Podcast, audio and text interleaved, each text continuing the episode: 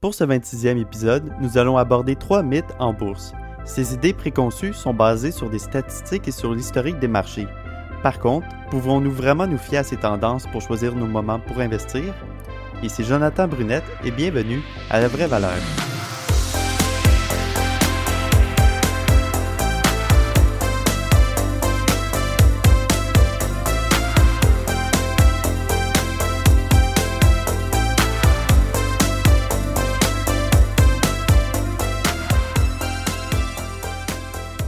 Le contenu de ce podcast reflète seulement mes opinions personnelles. Toutes les informations et commentaires que vous entendrez proviennent uniquement de mes propres recherches et réflexions. Notez que les émissions sont à titre informatif et ne constituent pas des conseils ou recommandations d'investissement. Bonjour et bienvenue à ce nouvel épisode de La Vraie Valeur. Alors aujourd'hui, on va regarder ensemble trois mythes ou idées préconçues en bourse on va commencer avec le rallye du Père Noël, euh, qui tient ses origines du Stock Trader Almanac de 1972, qui est écrit par euh, Yale Hirsch. Euh, puis l'almanach, c'est un livre qui sort à chaque année et qui fournit des analyses des tendances cycliques et saisonnières des marchés, donc, par exemple, euh, ils vont dire de ne pas acheter le lundi parce que selon l'historique des marchés, c'est un mauvais temps pour euh, acheter ou euh, de ne pas vendre en après-midi ou des choses comme ça. ils font vraiment des analyses de l'historique des marchés, puis ils proposent des, des théories et des statistiques. Puis, selon une étude récente, on a vu que depuis 1969, il y a eu des rendements positifs sur les 34 des 45 dernières saisons des fêtes il n'y a pas vraiment d'explication précise euh, face à ça. Ça va juste être des hypothèses. Euh, ça peut être attribué à l'effet janvier qu'on va voir un peu plus tard dans le podcast. Euh, ça peut aussi être attribué par l'optimiste, la joie du temps des fêtes, puis ça, incite le monde à acheter des actions, donc ça fait en sorte que la bourse monte. Euh, ça peut être aussi causé par une baisse du volume, euh, à cause qu'il y en a plusieurs qui vont prendre des vacances pour euh, le temps des fêtes. Donc, ça peut faciliter le mouvement et la hausse des marchés.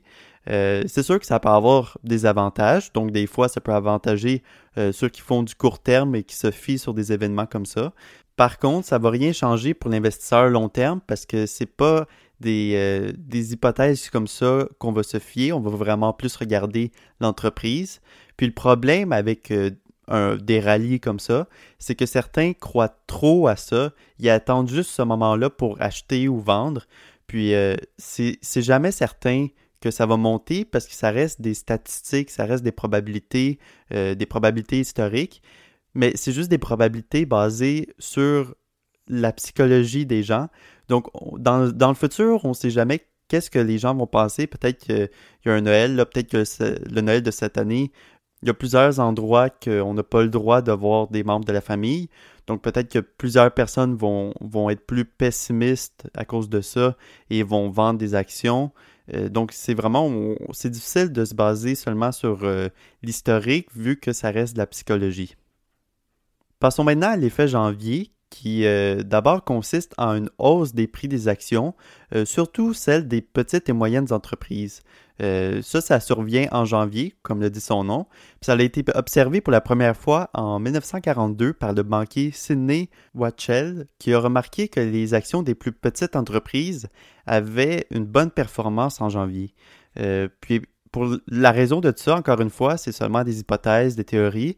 Euh, il y en a une que ça dit que puisque la fin de l'année rime avec fiscalité, bien sûr, alors, il y a plusieurs investisseurs qui vont vendre leurs actions qui ont eu des moins bonnes performances pour engendrer des pertes. Puis ça, ça va réduire les gains en capital. Ils vont donc payer moins d'impôts. Euh, puis il y en a même qui vont racheter ces mêmes actions-là en janvier euh, pour euh, parce qu'ils croient vraiment en ce titre-là. Ils vont les, les racheter peut-être au même prix, soit un peu plus bas ou un peu plus haut. Mais ce rachat-là va causer quand même une hausse en janvier. Euh, d'autres, il y, a, des gestionnaires de fonds qui doivent présenter leur portefeuille à la fin de l'année. Donc, ils vont vendre les titres qui ont moins bien performé pour embellir un peu leur portefeuille. Euh, ça peut aussi, encore une fois, être causé par un optimiste. Euh, les, résolutions en janvier qui peuvent... il y, y en a qui peuvent décider, cette année, moi j'investis en bourse, donc ils se mettent à acheter des titres. Aussi en décembre ou dans le temps des fêtes, on peut recevoir une prime de travail. Donc, il y en a qui vont être encouragés à investir cet argent-là. et en réalité, il y a plusieurs études qui ont été faites. Et oui, il, semble avoir eu un lien entre les années 1904 et 1974, où les rendements en janvier étaient en moyenne cinq fois plus élevés que les autres mois de l'année. Mais maintenant, ce phénomène-là semble en baisse et est beaucoup moins flagrant. Euh, peut-être parce qu'il y a beaucoup plus de personnes qui savent qu'il y aurait une hausse en janvier et utilisent ce phénomène-là à leur avantage. Donc, on voit bien que c'est pas une bonne stratégie d'investissement, euh, même que ça contredit le rallye du Père Noël, parce que là, quelques théories disent qu'il y a des gestionnaires qui vendent en décembre pour euh, leurs impôts. Donc, théoriquement, euh, le marché devrait moins bien aller en décembre et monter en janvier, tandis que le rallye du Père Noël, c'est que ça monte en décembre à cause de l'optimisme des fêtes. Donc encore une fois, c'est pas vraiment une bonne stratégie d'investissement. Euh, moi, je me fierais pas là-dessus pour investir. Bien sûr, si ça cause une baisse de prix, on peut en profiter pour acquérir une, entreprise qu'on aime si elle devient sous-évaluée. Mais sinon, euh, quand on regarde à long terme, c'est pas des variations comme ça qu'on va regarder. Passons maintenant au dernier mythe qui dit de vendre en mai et de s'en aller, ou euh, en anglais sell in May and go away. Euh, ça, ça tient ses origines euh, de plusieurs aristocrates, marchands et banquiers qui quittaient la ville de Londres pour échapper à la chaleur durant l'été. Donc, c'est pas mal de là que vient le proverbe. mais il y a aussi plusieurs investisseurs qui souhaitent prendre des vacances l'été, donc ils vont vendre en mai et revenir vers septembre, octobre euh, pour recommencer à investir. Donc là-dessus, bien sûr, il y a des études qui ont été faites. Par exemple, on a vu que sur euh, une période de six mois, entre mai et octobre, euh, il y avait une sous-performance historique des titres. Donc, de 1950 à 2013, le Dow Jones avait un retour de 0,3% sur cette période-là, contre 7,5% pour le restant de l'année.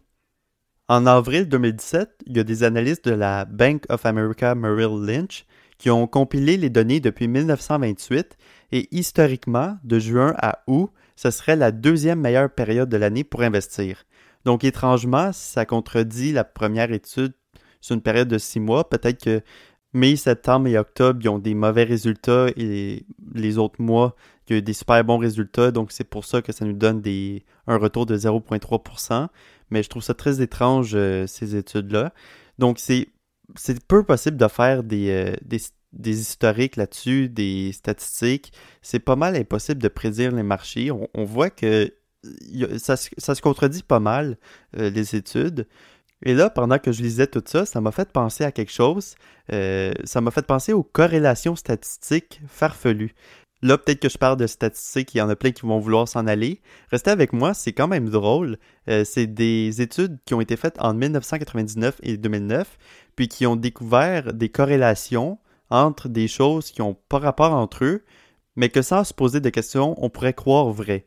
Donc, pour mieux comprendre, je vais commencer tout de suite à vous les dire. La première corrélation, c'est que quand les divorces diminuent, ils se mangent moins de margarine. Donc, vous, voyez bien qu'il n'y a aucun lien entre les deux, mais il y a une forte corrélation entre ces, euh, deux événements-là. Euh, donc, sans se poser de questions, on pourrait se dire Ah, c'est vrai, les divorces euh, causent une baisse de la consommation de la margarine, mais c'est pas vrai. C'est entre autres pour ça qu'il y a des philosophes en recherche. C'est pour se poser des questions comme ça. Est-ce que ça peut être véritable, des corrélations comme ça? Le deuxième, on a plus que les gouvernements investissent dans la science, plus qu'il y a de suicides. Donc, on voit bien que c'est euh, un peu n'importe quoi. En troisième, on a plus que les ménages américains dépensent pour leurs animaux domestiques, plus qu'il y a de doctorants en ingénierie civile. Ça n'a aucun lien encore une fois. Et finalement, plus qu'il y a de revenus générés par les sites de golf aux États-Unis, plus qu'il se vend d'avocats à Hawaï. Donc, on voit bien avec ces corrélations-là qu'il faut faire bien attention quand on effectue des, recherches euh, historiques ou statistiques, euh, que c'est pas toutes les corrélations qui sont vraies. Euh, puis c'est la même chose avec le marché. C'est pas parce que il y a une tendance sur plusieurs années, pour certains mois, que c'est vrai. Le marché reste un marché psychologique et c'est à ça qu'il faut faire le plus attention quand on investit, de ne pas se faire influencer par nos émotions, nos biais. D'ailleurs, je vous invite à écouter l'épisode 7 qui parle des différents biais qui peuvent affecter un investisseur. Et selon moi, c'est impossible de se baser sur des statistiques historiques comme ça, parce qu'il n'y aura jamais deux lundis pareils en bourse. ça sera jamais les mêmes entreprises, les mêmes nouvelles ou les mêmes événements. Donc c'est pourquoi il faut être très prudent face euh, à ça. Donc, pour toute question ou commentaire, vous pouvez écrire à info à commercialinvestissementvaleur.com. Je vous invite aussi à joindre la communauté du podcast La Vraie Valeur. Si vous avez des idées de sujets, n'hésitez pas à écrire ou à discuter avec les autres. Si vous voulez voir plus de corrélations farfelues qu'on a abordées un peu plus tôt, je vais mettre euh, le lien de l'article dans la description. Euh, sinon, je vais vous souhaiter euh, un joyeux Noël, même si peut-être ça va être dans des conditions hors de l'habitude. Mais euh, tout de même, euh, je vous souhaite euh, de passer des beaux moments. Et comme d'habitude, on se retrouve la semaine prochaine pour un autre épisode de La Vraie Valeur.